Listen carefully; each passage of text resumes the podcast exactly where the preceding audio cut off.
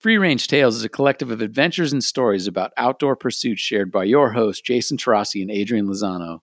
Join us as we share our tales and feature guests with unique perspectives on hunting, fishing, foraging, nature, wildlife, and wild foods, and learn about our search for the highest quality sustainable ingredients we can find.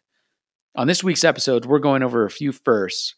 We recap a first lobster diving trip, a first driven duck and pheasant hunt, with the first shots flying out of some new shotguns. We've been busy in the field, but look forward to getting into the new studio because we're moving. We had a lot of fun with this one and hope you do too. Thanks for listening.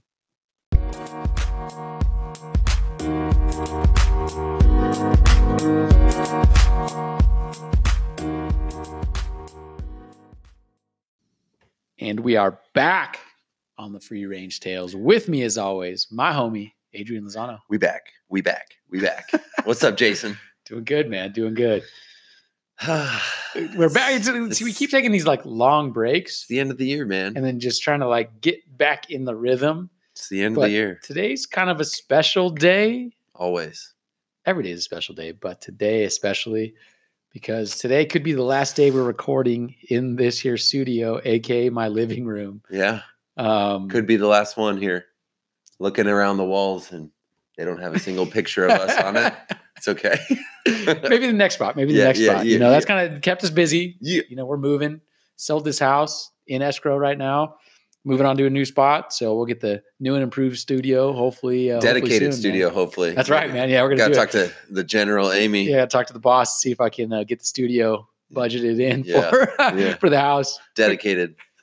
I like that idea. So we don't have to pull out the brown box anymore. cardboard box it's gonna have a place to equipment. live. It's Yeah. gonna have a place to live. But yeah, uh, dude. excited Congrats, about that, so, Congrats on, yeah. on selling the house. thank you, man. I know this is uh this is gonna be a good move for you guys. so Yeah, man. Keeps you keeps you busy. Excited about it. But uh, Definitely.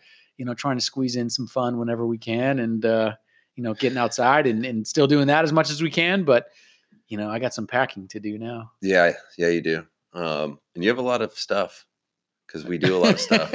yeah. I already know. I know my garage. the funny thing is, is like we're gonna get, you know, gonna kind of store everything away for a while as we're moving, and so it may be away for a month or something. I don't know how it's gonna go, but I was like, everything in the garage needs to stay like readily available. Close. Like I'm like the rest of this crap I could care less about. Right. Like all my equipment and gear and all my tools and stuff. I'm like, I need all that stuff. Yeah. Rest of this shit I could care less. yeah. yeah. Let it go. I need my shotgun and my fishing poles and my spear gun. exactly. it starts to add up really quickly, all this stuff. And then, you know, I'm like going to my in laws and my dad and just Yeah. being like, hey, can you hold this for me? And I'm just bringing Keep over Keep it close. Don't Yeah. bury it. Don't don't put it behind the, the, the other stuff. Um, yeah, yeah. But we left off on the last episode uh, with uh, you and Amy going to go diving for lobster, I believe. Yes. Thank you very much, man. It was, uh, that was an awesome, Ah, awesome experience. Cheers. Oh, cheers, man. we forgot. Cheers. To, we forgot to. Cheers. We're back. We're back here. Yeah. Cheers it up. We, But, always- uh, we always forget. Yeah, man. We, uh, lobster diving was awesome. Great experience, man.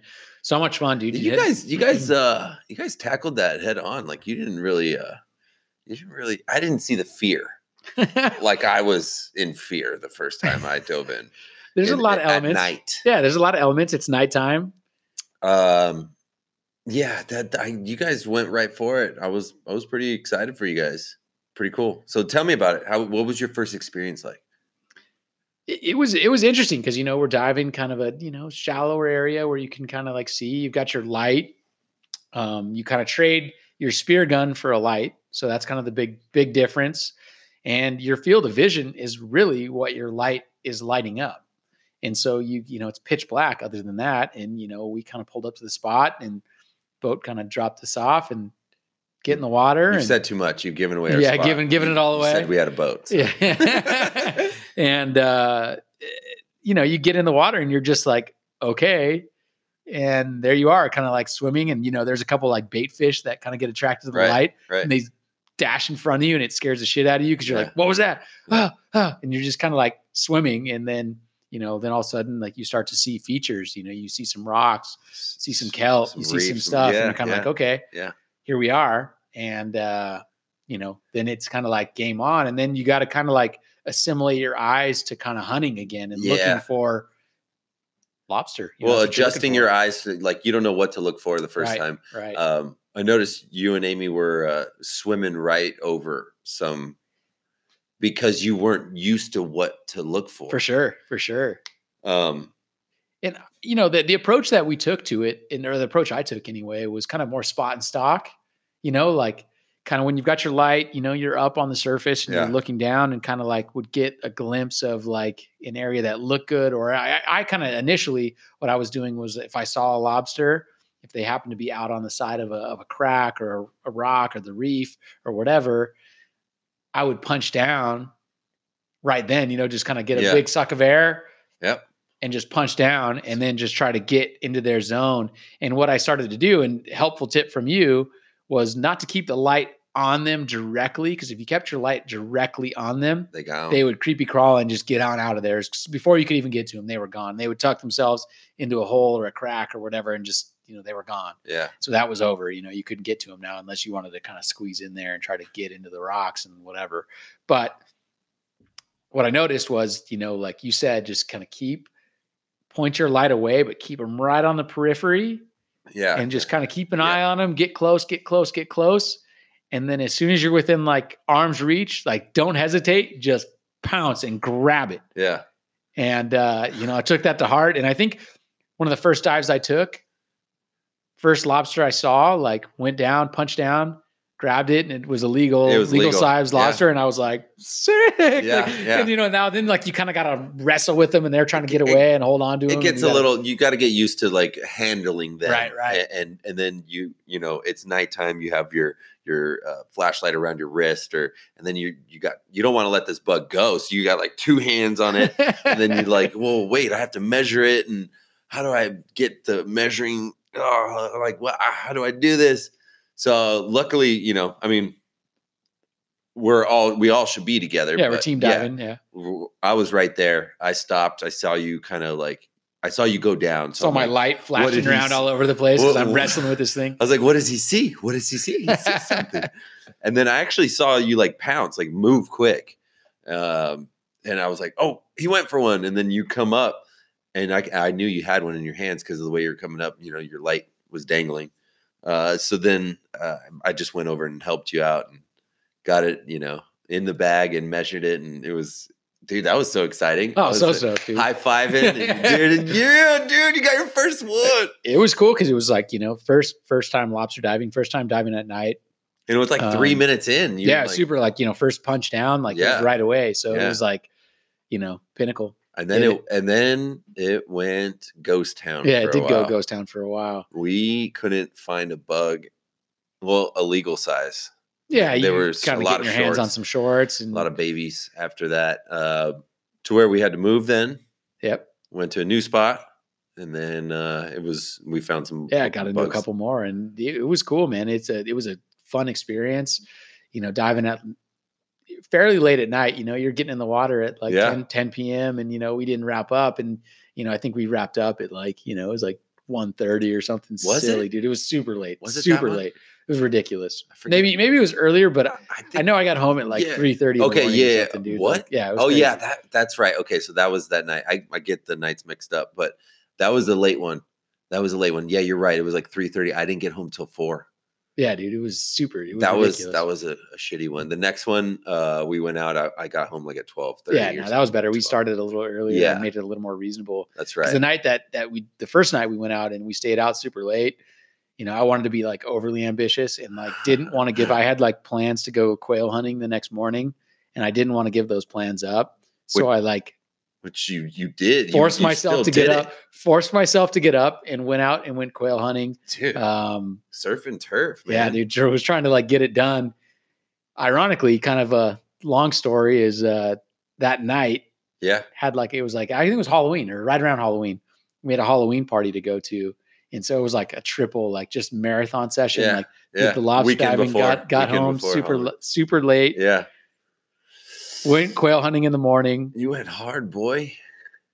Got geared up pregame for this like Halloween party and was thrashed, dude. I got so twisted, dude. I was like depressed for like a week after that. because Note to self after that, right? Note to Dude. self: uh, sleep deprivation plus outdoor outdoor like, activities. Yeah, dude. I was Just um, will set you up for a blackout state Yeah. of mind. A couple cocktails and I was inebriated. Schmammered. Yeah, it was rough. It was a rough, rough event.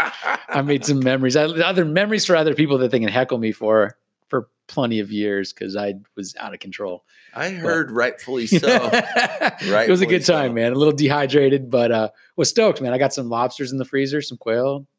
Good to go, man. Can't complain there. Yeah, man, stoked. Can't complain there, dude. Heck yeah, dude. Let's let's shift over to some quail hunting because Yeah, we man. we've done that as well um, in our in our uh, free range tales uh, hiatus. For again. sure. Um, they've they, how, man, they are tough suckers this season. Yeah, it's it's a tough one. You know, the It's like uh, they're being trained by us. they're definitely learning learning our skills as much as we're learning theirs. They're learning ours. Um, you know, the last the last few times we've gone out, it's you know the birds are acting very like Yeah. mid mid season. You know, they've got some pressure on them, not only just from from us, but from other people, other hunters, and Yeah, yeah. Different think, things. And I think we've been out what three three times since Yeah. then, since uh, our last uh, sh- um, episode, right, and uh, every single time it's been tough hunting.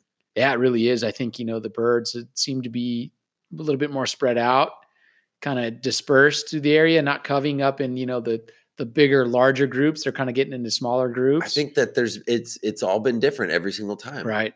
Um, the only thing that's been the same is one weekend to the next, they were actually in the same hill, General the same- vicinity. the Yeah, same yeah, yeah. area.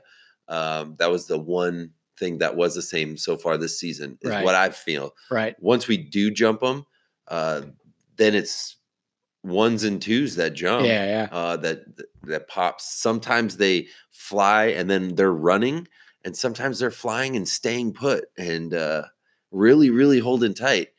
I, I'm so baffled. This this season has been very uh, spontaneous and and different. I It, don't know. it, it has been, man. It's been it's been really fun. There's actually kind of a cool, uh, you know, I don't, I can't remember why we weren't able to go. I think you might have been out of town uh, one of the weekends or something. But you know, Amy and I went up there, just the two of us, and went to this this spot that we kind of hit before and, and had some luck at. And uh, having just the two of us, no dog, just you know, like when you have more people, Yeah. somebody kind of becomes the dog because they kind of stumble into them, and then it, you know, you Guilty as on 'em- Yeah, exactly guilty. but only having uh having two of us out there kind of makes it a little trickier to kind of locate the birds because you're not covering as much ground um you don't have as much as many eyes and you know you're just not not able to locate them as easily.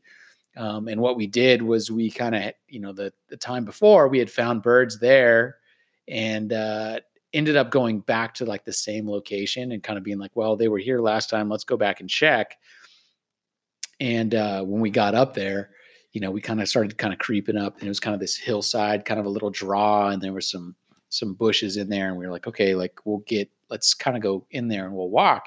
And so we start to kind of like slowly migrate in there.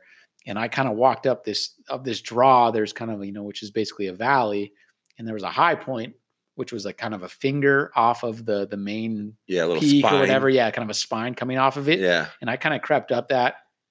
Amy kind of kept up, like kind of like midway through that, like The finger slope? shooting, yeah, kind of the slope area, and we kind of like worked our way up. yeah. And as we got a little closer, I could hear this little chatter, kind of, and could I hear the chirping? And I was Oh. like, instantly, I stopped and I said, "Amy, they're right here. Like they're right here. Get ready because they're right here." I couldn't tell where they were. I knew we were close. And so I was like kind of communicating, like, hey, they're close, like kind of, you know, making some hand gestures, like move forward because like we're really we're on them, they're here. And I could tell it was kind of a bigger group. So I start to kind of move up this finger a little higher, kind of get closer towards the the peak or like the apex of the valley.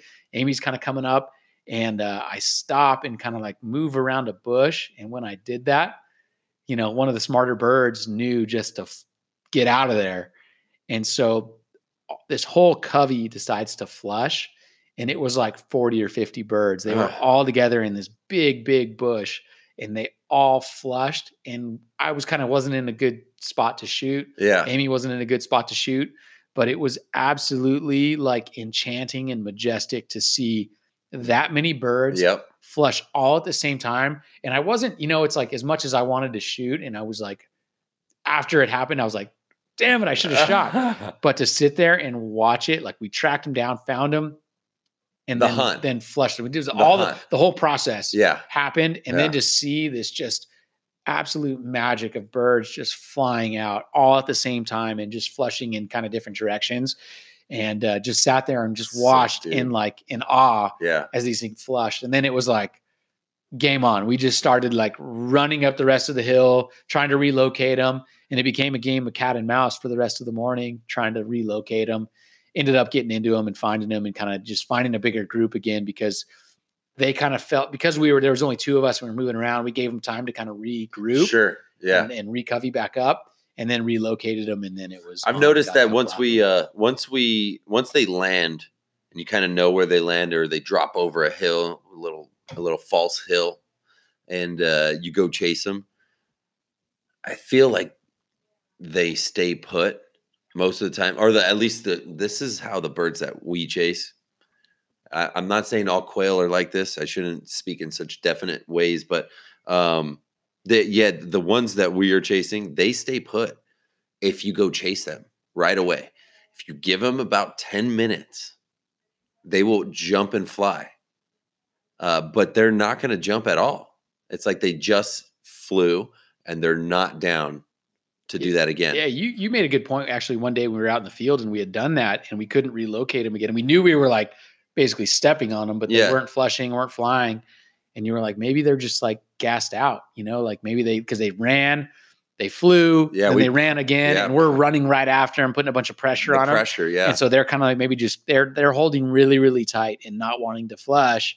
And so and it's protective, right? Like they're like going like, damn, like okay, I flushed. I got a couple bullets whizzing by me. right. Now I'm going to hold tight and not flush. And I think you also bring up a good point. Like we're just talking to our experience, you know, Totally. like we're we're learning as we go, and we're learning in our backyard. You know, this is our area, our zone. You said too much. This this is going to be completely. erase erase Yeah. this episode. erase. We have to copy over this.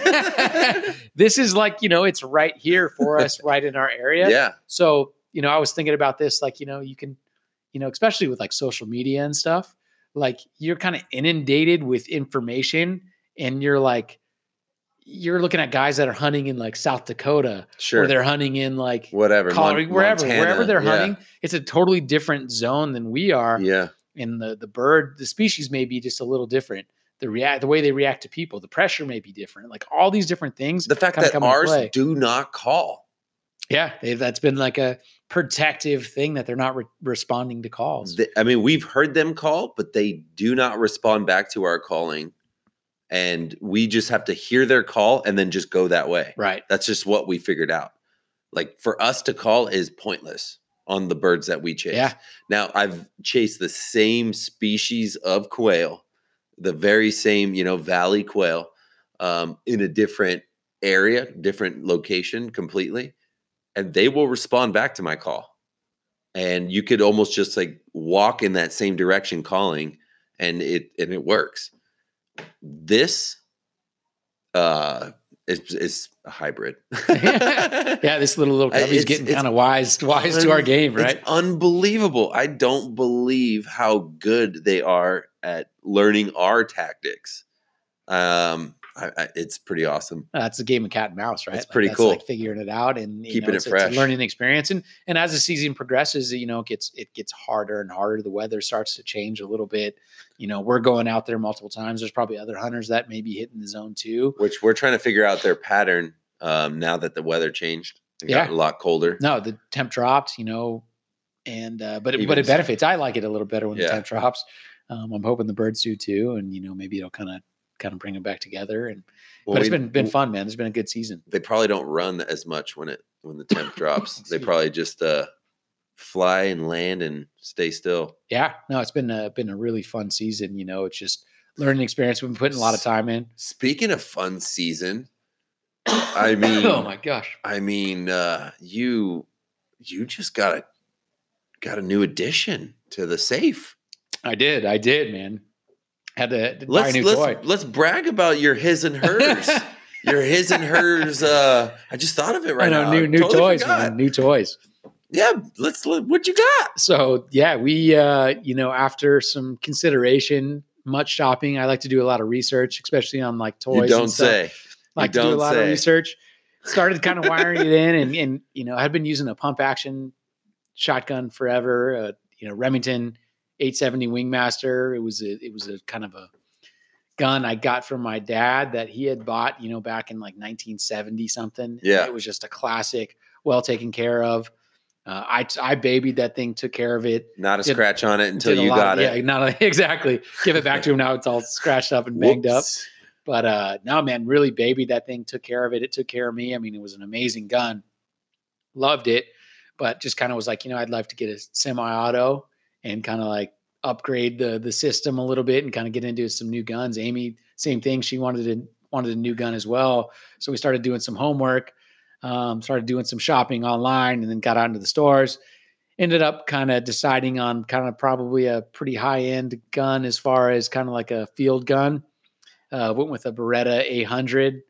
Um, I went with what's called the Explorer model. So it's it's wood grain, semi-auto, A hundred. A A four hundred. A four hundred. Yeah, Beretta A four hundred is, Okay. is the model. It's kind of their. Uh, they use it for pretty much everything. There's like a million different variations of the A four hundred. Okay. You know, they've got synthetic version. yeah, yeah, yeah. the three and a half inch chambers, three inch chambers, wood grain, you know, models that are made specifically for skeet shooting, trap shooting, hunting, waterfowl, you know, kind of all these different variations. And it kind of is very specific to what you kind of want out of it. I ended up going with a gun that's kind of a, oh, the other feature of this gun is it has kind of what's called a kickoff system. And so Oh, basically yeah. it's like kind of recoil absorption Okay. and it says it marketing wise it says that it's 70% reduction put some heavier loads through it and definitely is a big big reduction from the pump action that i was using before Oh, I bet. so it makes a big difference and it just kind of with that it cycles really fast i mean it's a great gun i mean it's a classic there's a lot of them out there italian made you know it's it's a great gun yeah.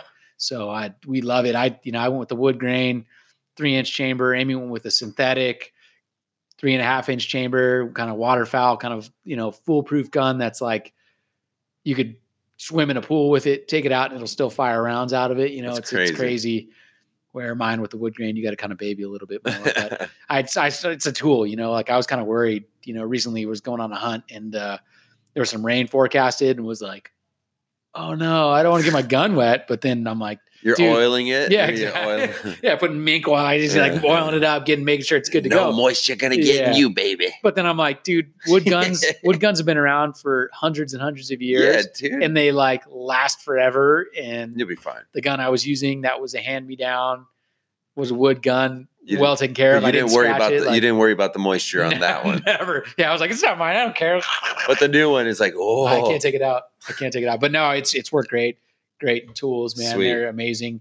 Definitely like, you know, they're ridiculous, dude. When, you know, they're awesome. So good, good stuff to add. yeah, to the lightweight toolbox. too. Oh, super got lightweight. to- you got to swing it a little bit. Got to hold uh, that. Let you put some rounds through. You have to sign a waiver. you know, Shot three a- rounds. Yeah, disclosure waiver Yeah. to, to shoot it. So it was ten dollars a round.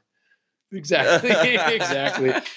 But, no. no, they're fun, man. It's like, you know, getting tools like that are awesome because it's like, you know, and it's something that I was like, man, knowing that my dad had bought a gun and, and handed it down to me is going like, you know, you could kind of, could be kind of a generational thing that you could pass down through the, Yeah. you know, if anybody else is interested in, in it in future generations, you know, it'd be pretty, pretty cool. So yeah, Definitely. got him. Yeah. Fun. You, you definitely did. It's weird because I I still shoot the same amount of birds with my with my gun, yes, that is true. And I, you know, still if not more. trying to drop some birds that thing, ah! trying to drop some birds that thing. But I Nah. look cool doing it. Yeah, you sure look good, dude. You sure look good out there, swinging that thing. And it's all like, woo, look at that gun. so fancy. So so nice, My shoulder isn't sore anymore. My arms aren't. man. anymore. Them Italians know what they doing. That's right, man. It was like the Brotherhood, man. It's kind of like joining the mafia. You had to get one. Yeah, was it like uh was it like Pandora when you got under your you, you bonded with it? You just That's right. your hands formed to it to the wood grain.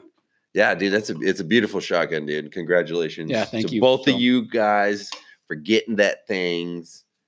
Um, Um, had some luck with it recently. You know, got got it out there in the field and, and got some birds down with it. So, you know, so far so good. Shooting well, shooting straight. so you're saying it works and it's not user error? You're saying It it, works. So if you start missing in the future, you know it's you. Yeah, no, that's the truth, man. So it was uh, it was good. You know, Actually, you. you know, kind of just totally side side from the gun. I just thought of a random story when we were out the last time we went out. Talking about my dad, this is kind of a fun little Oh yeah. fun fact. You know, my dad never really hunted at all. Like he had a he had a shotgun like back in the day, like his his parents, my grandparents owned some property like way out in the desert, like way out in the Mojave. Like my great grandmother had like homesteaded some property out there. Like just felt like, hey, I'm just, you know, back in the day, like you'd stake out land and like Yeah. it's yours. And if nobody claims it, it's it's your land. And so my great grandmother had homesteaded land out like out in the Mojave Desert. Kind of when you really think about the area, it's kind of developing now. But back in the there, I was like, why would you homestead there? But Right, it was like, right. hey, you could stake the land out and it was yours. So they had this like homesteaded land that was like passed on through the family. And back in like the you know 70s when my dad and, and uncle and stuff and my grandfather were were growing up, they would go out there and they had this land and they would kind of just go tinker around on it, you know, shooting at Tweety birds and rabbits and just kind of going out there just to have fun. They'd target shoot and stuff. But my dad wasn't an avid hunter and it was not something that I was raised doing. And we've talked about this in the past, you know, it wasn't something I was raised doing Right. but you know he gave me this gun i became passionate about hunting and then you know i'm coming we're having dinner and talking about having some beers and i'm telling him oh we went out and hunted got you know a bunch of quail we got- did this we did that so then he started to kind of get the bug He got psyched. And so you know just this past year he was like oh i kind of want to go and i was like well you got to do the hunter safeties course lucky we have a bass pro shop close by they offer the hunter safeties course i said hey they're doing one this weekend like sign up for it so he signed up and you know he went and took the class you know he sat through the whole thing kind of i told him hey it's just all common sense Yeah. but just Yeah. be ready, you know, just kind of gun Yeah. safety stuff, you know, like when you're hunting with people, be ready, and all those different things. So he uh, went out there and did that. And, uh, you know, he passed the test, got his license. And the very next weekend, we took him out. And so it was super fun to kind of get him out there and go go out on a hunt. But uh, you know, it was it was awesome getting him out in the field. You know, it was a, we had a big group. dude. We had eight or nine of us out right. there walking right. around. It and, was and we're mid-season hunters, so we we have the legs already. Um, and and your you know your dad held his own. He was he was definitely tailing us, but he he didn't fall behind too far. Like he was still, you know, there, and he was able to get shots off. Birds jumping around him like crazy. He was in- yeah, you know, I, in, the I- middle of it. Found himself Dude, in the he did. middle. He did of a, find himself right in the middle of it. He was of a birds. flurry. yeah. And uh, it was really funny because you know I told him beforehand I was trying to kind of get his expectations ready. I said, "Hey, it's it's kind of high intensity. You know, a lot of walking. You know, up and down hills. And then when we say go, you better just move your ass and go." And so I kind of tried to give him the kind of the rundown of what's happening, and he he held his own and got out there, got some shots off, and you know had some chances of birds. Saw us get some birds, so it was And it was cool. it was pretty cool, man. Every step he took, like we even after shots, like pa pa, and bird would jump. Uh, we'd take shots, we would miss, and then uh, he would take another couple of steps, and two, three more birds would jump out. Uh, that one was really funny because I, you know, gnarly. after we like, you know, I had kind of got my eyes on some birds and we all like kind of charged over there Yeah, and we kind of ended up finding a couple, but they were holding really, really tight, kind of what you were describing earlier, weren't wanting to fly. right. And so what ended up happening is we kind of got dispersed through this this zone that they were in. And then as one person would walk, they would push the bird. And Amy said this. Amy said she would walk towards like my dad, and the bird, she could see the bird run, and then the bird would run to like where my dad was, and then be like, oh shit. Here's then it would flush. fly. And then they would both shoot, and then we would get shots, you know. So it was like kind of a crazy little setup It that it just kind of because we were kind of pushing around, which was it was more of a driven Yeah. style hunt. We Yeah. were pushing which people we should have learned from because that's probably interesting. You know, pushing them towards someone else, No, I mean that's it was a great way to go. And get someone else on the other side of the field, yeah, and then push towards them, and then that person jumps them up. driven style hunt, man. I mean, I think it's a good way to go, especially when the birds are being pressured and you're I'll be the mid, dog. mid season. Yeah. I'll be the I think dog. we gotta we gotta like do Rochambeau, do some like rock, paper, scissors to figure out who's gonna do the duty. it tends to be my cousin Mario or me that that we almost step on the birds, and, and, you know when we're Flush all out, there, yeah. it's just like we end up like knowing for some reason like they're right here. No, having not having a Mm, dog, Pick them up. We are having the dog. having lots of bodies makes it makes it pretty useful for sure. yeah, sure. we are the dog. But oh man, I'm thirsty. yeah, man. Out of I'm- beer, I'm time out to of beer. time to reset. I'm But uh, plenty more to get into. There's more hunts to cover. Talking about Yeah. driven hunts. Yeah, There's a you- driven hunt. you guys um, really got to lots- use your new shotguns. Yeah, lots lots to get into, man. Lots to recap. So uh, Let's get a beer. let's get a beer, fill it up, and we'll be back.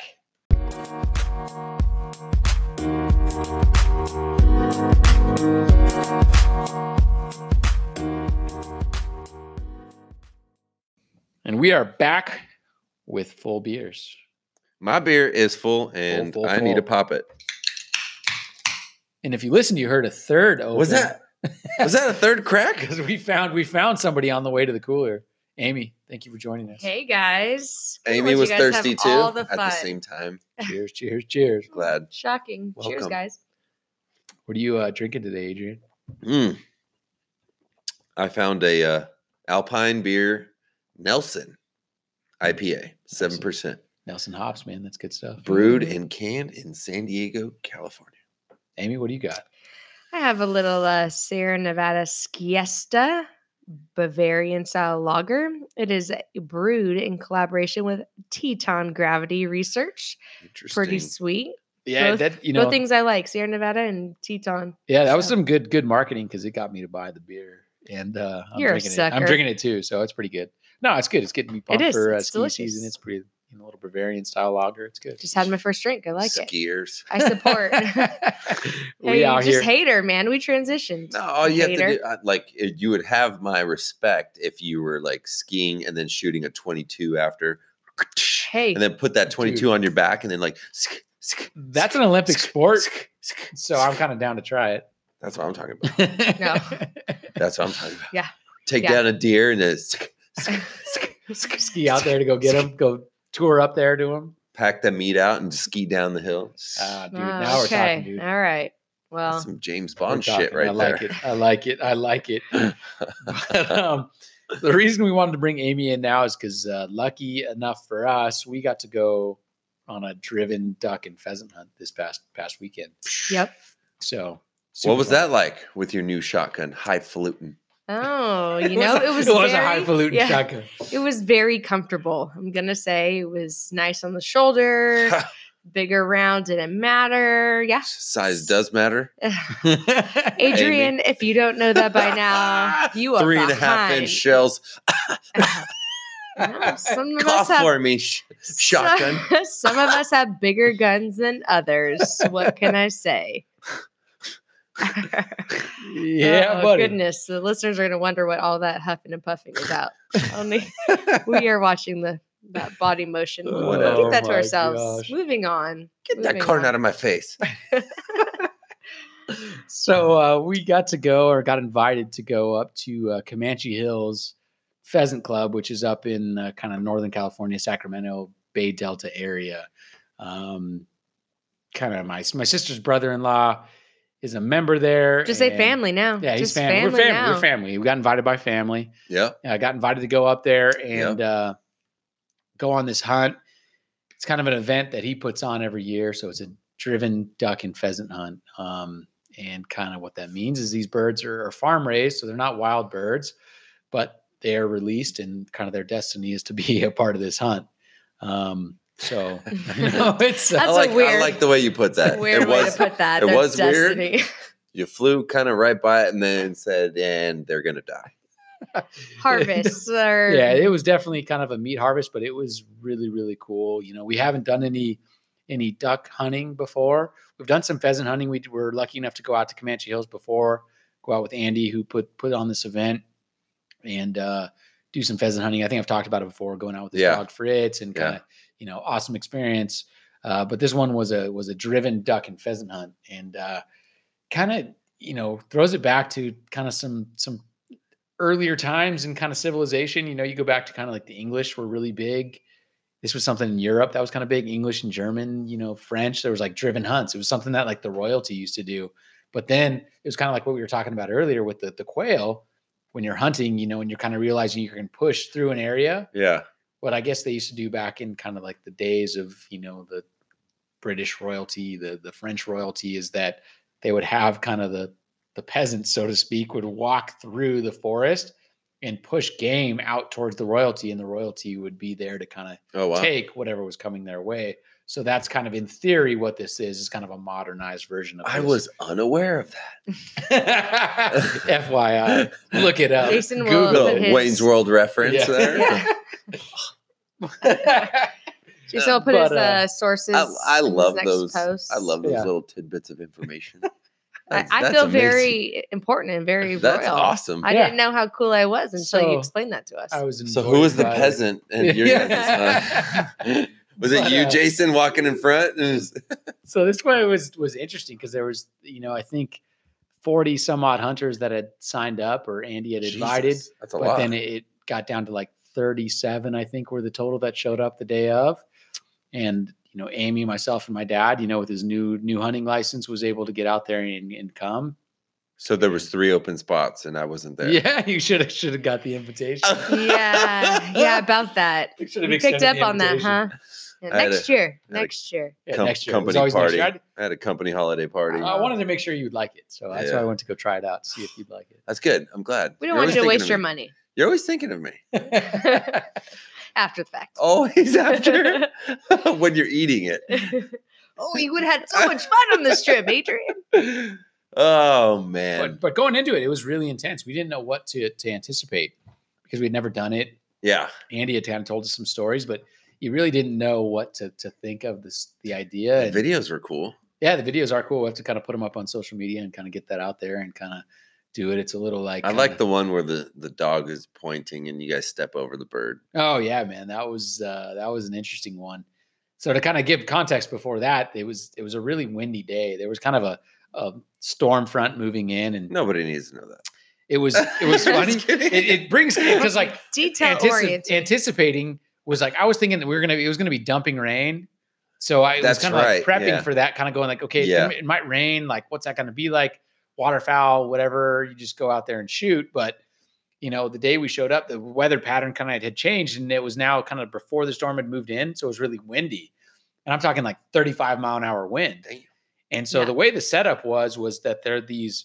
It was kind of on a on a hill, and so there was a bluff at the top of the hill, and the birds were being released from you know just above that bluff, and they would fly out above this bluff, and then below the bluff, maybe you know 40, 50 yards down, there were a series of blinds, and then you'd put two to three hunters per blind, and then you know the way that was set up the hunt was that you know every five to ten minutes you would like they would stop releasing birds Yeah. and then they would rotate the Yeah. blinds so everyone got their chance because like you know some blinds could be hotter than others and they wanted everyone to get kind of a fair chance to kind Cool. of and there are two rows of blinds. Okay, so, So- for for those people like aunts and uncles uh, of mine that don't know what a bluff or a blind is, what's a bluff and what's a blind? so the bluff is kind of like a small cliff Okay. at the top of a hill so this hill kind of went up it was probably Got a geologist now. you know kind of Yeah, a, you kind of have land to be. We become chefs. We become geologists. We become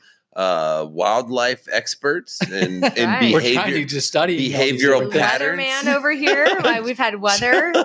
Wow, you're getting covering all the aspects astrology or what? you think you do so study, much research. study the moon phases, the tidal you know swings, what kind of soil that was, Jason? fucking solar systems. and somehow it all kind of works out because uh, you got to kind of pay attention to all that stuff Cool. to So make- a, a bluff is like a little cliff. a mini little cliff, you know, maybe 10 feet at the max, you know, Yeah. five feet kind of. They're just this little, little bluff, little cliff. And so then at the, the top of this hill, there was that bluff. And then it ran down to the blinds, which these blinds were very rustic. They were kind of just pieces of wood that were kind of stood up that you could kind of stand and so a behind if you wanted blind is something you can hide behind or blend into Right. the background. yeah, it gives you So it's coverage. a full camouflage, kind of like behind sticks, uh, branches. You can make it out of whatever and Right. actually spray paint it, whatever. yeah. Put put trees and stuff on it. right. Mostly used in like duck hunting or waterfowl, where birds will actually get scared if they actually see something not right. Yeah. And they would veer out of the way and, and so on and so, So that's what a it gives blind is. Yeah. Okay. to give you some coverage camo and so that you're at you're you're blocked and so amy and i were, were grouped together and you know i i think i had to take a leak i don't remember what happened i had to like do something at the initial phase when we were going to pick the blinds out because they kind of just like gave us kind of the safety rundown. Oh, yeah, and you get to go out there. And so amy kind of got to go up and she picked a great blind. Amy got to go up with my shotgun and You your carry both. Shotgun. Lucky my new one's kind of light. Gotta carry them both. So when I decided that my gun is heavier, when you're gonna go on one of these hunts, let me tell Sure, you, when climb next up year the steep hill and take my gun too. you're gonna want to bring a gun caddy with you. Bring the sling. Yeah, Bring no, it. You're gonna want to bring a gun Oh, no, caddy, just- aka your wife, and have her carry your gun up the hill. Oh my Yeah. god. yeah. The second time it happened, I said, "Do you realize that both times we've hiked this hill, I've carried your gun?" And he said, "Oh, uh, yeah, yeah, I, uh, yeah, yeah. No, thank you. Just yeah." The second Oh. time I was double fisted going up that hill. But Actually, the second time is like shame on you, Amy. Like you need to leave it uh, leaning against a branch. You know, when my husband says he has to use the restroom, Oh, it's that kind. you know, I don't question that. We're not going to tell those stories right now because we will get way sidetracked. But Right. I take it serious. But it's the stories where he comes back with one less sock.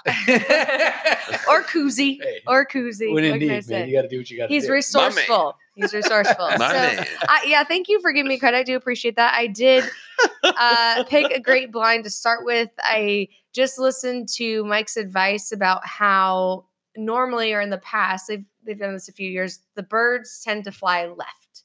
So when you're facing that bluff we spoke of, that the birds fly left. So I was like, well, I'll just you know start left. with that strategy now, and I went left, and it it did work. And it worked out great. So then they, because it was kind of a really windy day, And is this this is for the pheasant? the duck and oh, pheasant. the so duck they, and they were Yeah, at the releasing same and time. The way it was kind of broke Oh. out was like, you know, it was about 10 birds per person. okay. And then it was kind of broke out like 75, 25, 75% duck, 25 pheasant. Interesting. And so that was kind of the breakdown. And so what ended up happening is, you know, and y- y- when you're down in like the blind, and we kind of like had been kind of coached up of what's going to happen, you get in this blind, you're kind of ready.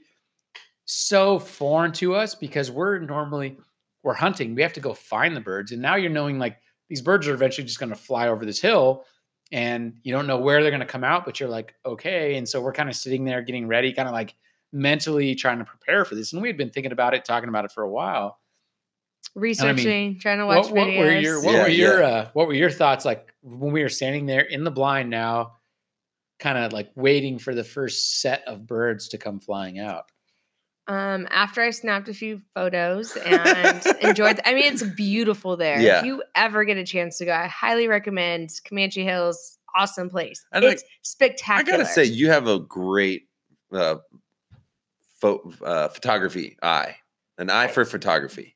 It's, you are really good at, at photography. I'm convinced that the two of you only take me along because, uh, Or you get know, a picture of this take yeah, a picture that of you me say, "Oh, oh, did you get any pictures?" And I say, "Yeah," and they're like, oh, "Awesome."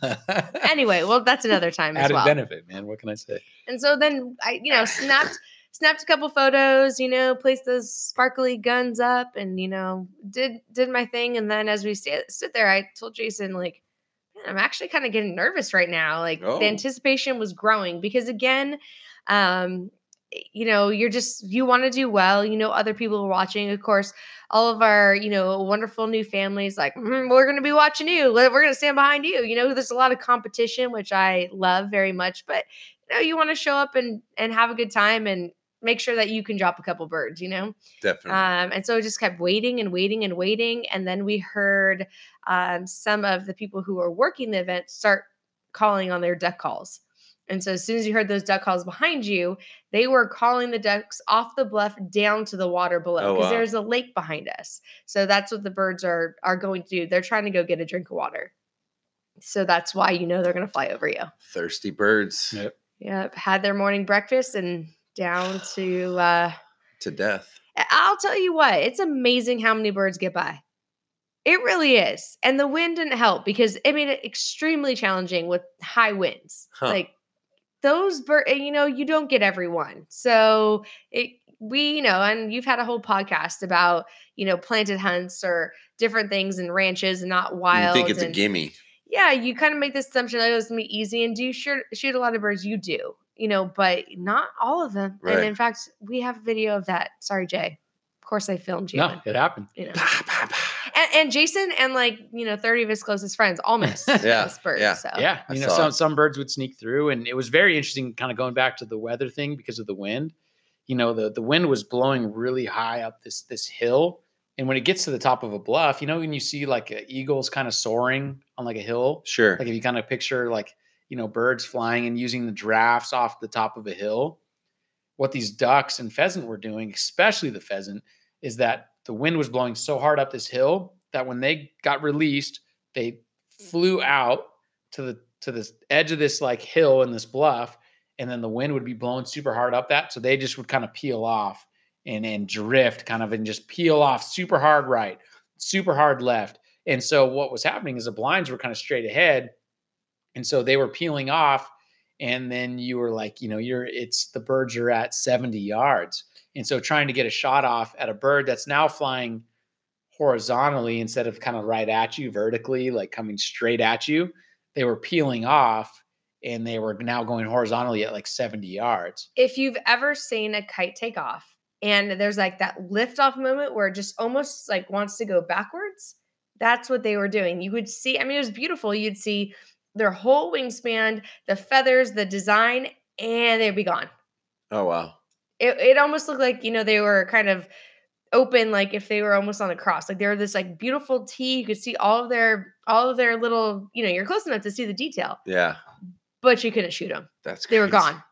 It was it was really interesting too you know with these- uh, not to get too in- inside baseball as far as kind of uh like gun technology and stuff but like there's like chokes and so like you know you're using like one of the the chokes you're going to use is a modified choke. Okay. and so that determines a choke determines the spread of your shot on a shotgun. So there's a bunch of little bb's that choke determines the spread of the shotgun at what range. And so like a modified choke from like 40 to 50 yards it's going to be kind of a, a medium sized circle. Hmm so it gives you a good perspective of like what you're aiming for if a, if you're aiming for a bird you have a, a better chance of hitting it Kill pattern. like yeah exactly at like 40 to 50 yards. And so what happened was there was a guy that all of a sudden i noticed he changed his choke and he changed his ammo. He went from we were shooting four shot which are you know it's like the size of the bb four ounce bbs Sure. and there's just like the level ones. He changed it out and went all the way to a bb so it's not quite a buckshot but it's a heavy heavy load that can reach really far and he changed his choke to a full choke and so now he changed his range from 40 to 50 yards to 80 yards.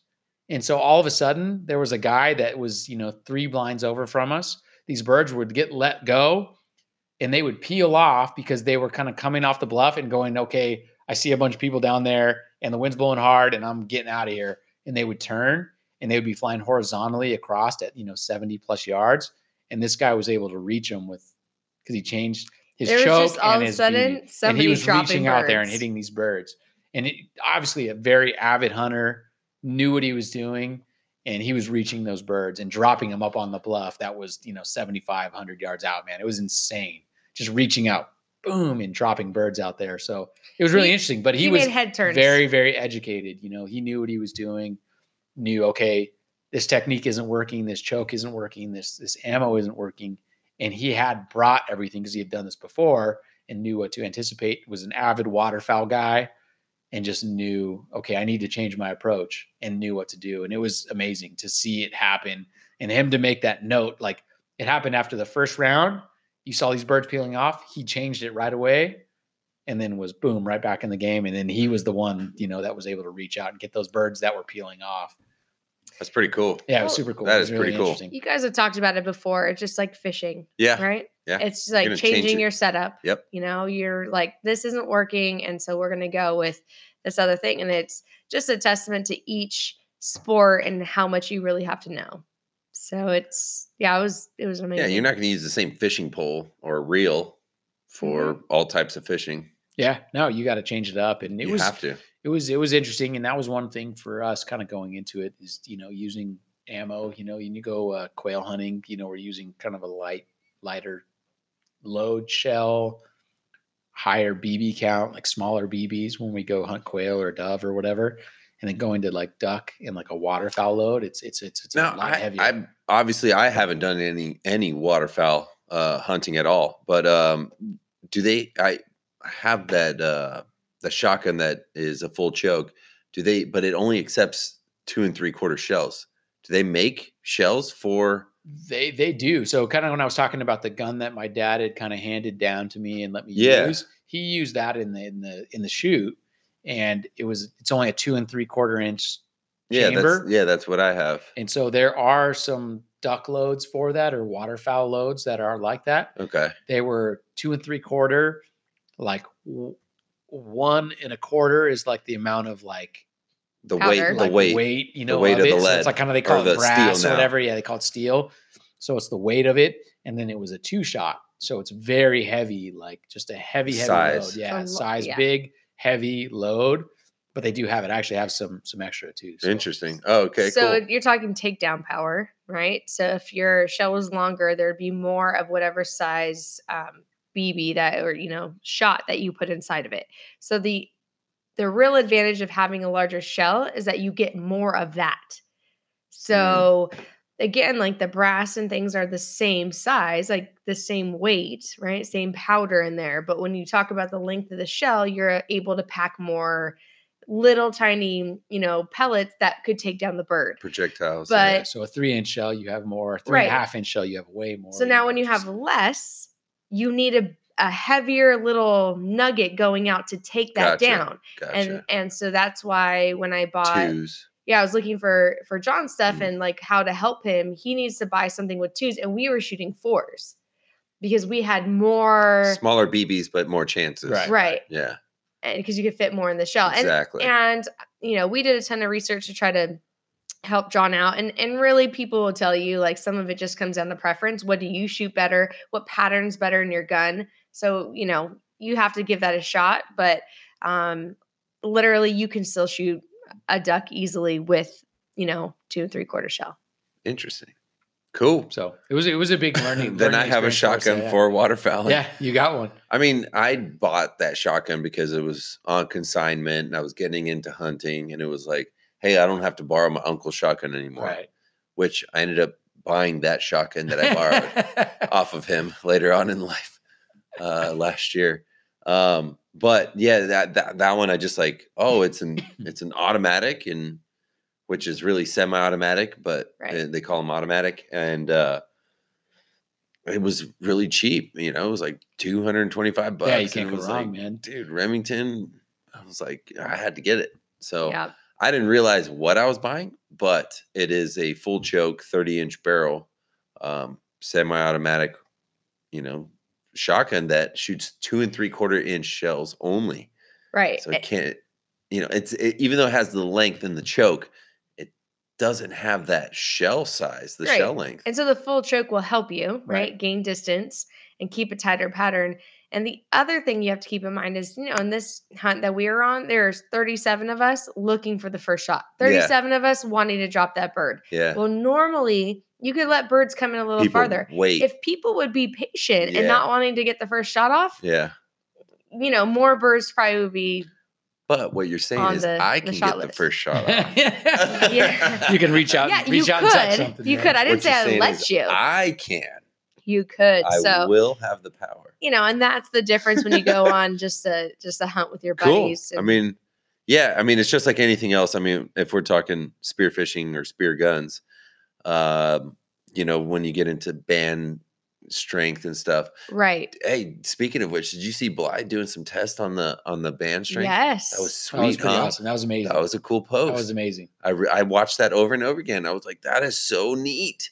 Yeah, I you gotta know what that means, call, right? I gotta call him up and tell him to do it again. yeah, Can you Oh. build me You another need gun? new Can you bands. build me another gun? yeah. Yeah, You've been so changing those bands I wanna, frequently. I want to. Yeah, I want to ask him about that. So the result is that they they kind of lose their power over kind of quick. Even in the same day, if you're if you're keeping your gun loaded for an extended period of time, it's gonna it's gonna lose its strength.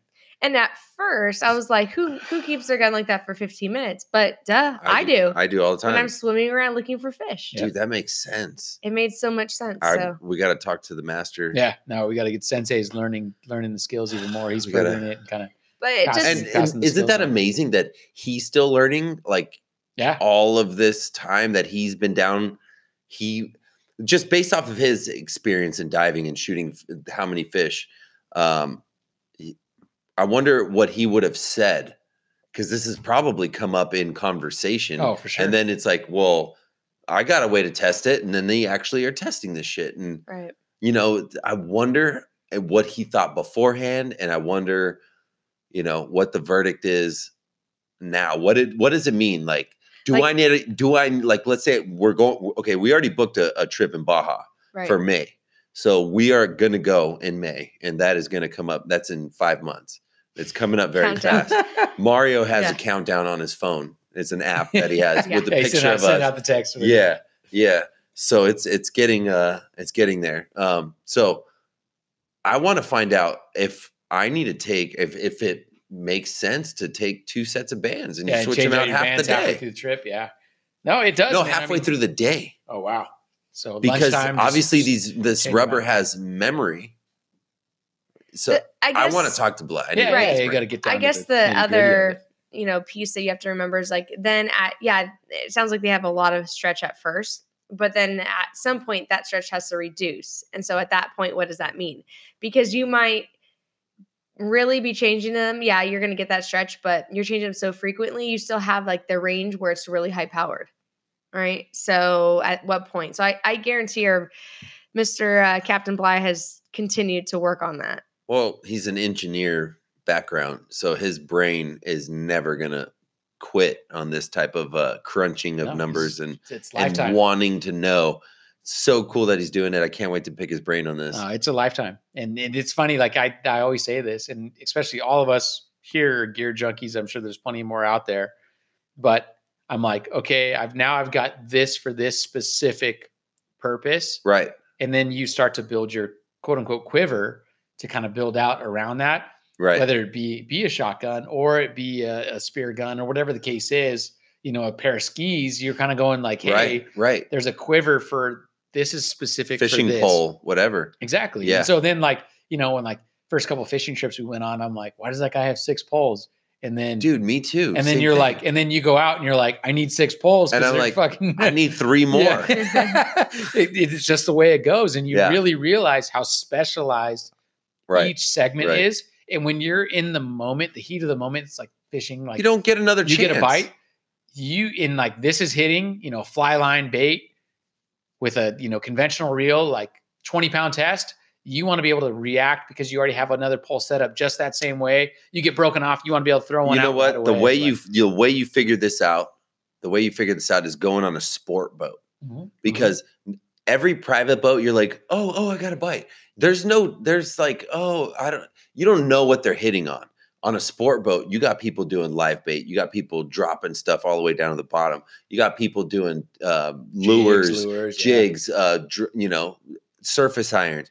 You got people doing all types of fishing and you find out right then and there what is biting.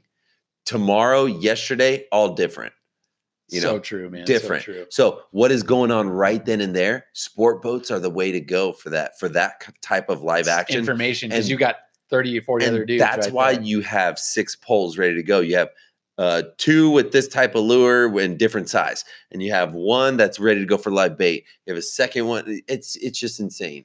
I, I think the bigger picture of that is, you know, you have to remember that you have to remember while you're doing something that you have you can change. And a lot of people forget that. They just keep doing the same thing over and over. They're frustrated. So whether it's changing your ammo, changing your choke, changing Dude, your lure, experience. Whatever. is, it and is, but it's but it's staying present in the moment. It's thinking about like what else can I do and not just accepting the fact that it's not working right then. That's true. yeah and it's going to elevate your success you know a like, lot no of matter people what. like they don't think that way and yeah granted like hmm, you can talk fishing poles all you want but i don't have very many husband And and you still can't. right but I've you know um yeah yeah anyway sore subject we're not going to talk about that now but um, Next episode. Next episode. but you have to really start thinking about that and using your resources so it's No, and- in and every sport it's pretty cool figuring it out. It's what's really fun, and we were talking about that a little earlier. Just like every day out in the field, you're learning something Options, new. man. You're learning something new. options. I got I got now now I know I have a shotgun for for waterfowl. I have a shotgun for short range birds, and then I got a shotgun if you're an intruder and coming into my house. so I got them all. Don't try it. Don't, try. try. Don't- No, well, it was it was a good experience. You know, this this Good season's times, been man. the season's been really good. We've been learning It's so been- much. So it's been much, so man. good that we haven't been recording as much as we should. We need to be recording more. Yeah, we got to make it more of an effort to get in here. Hopefully, in the new studio, we'll have to take a picture of the new studio when it's built at the new house. Yeah. Right. Maybe take the Before and after. We'll, we'll need something. We'll figure it out. intermittent studio. Before and too. after. Yeah, no, Free we'll- range tales. I'm Yeah, excited. Thanks, boys. Pump, man. 2020 is coming up. Back again. Another big year coming up. Ready to get after it, man. Free range tales. It's going to continue. Check it. Cheers, guys. Cheers. Cheers. Good times.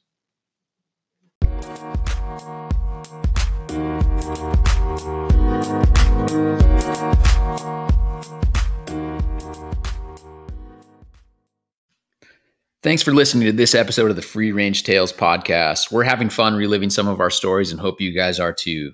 Leave us a comment and let us know what you think. Also, check us out on Instagram at Free Range Tales. Thanks for listening. We'll check you next time.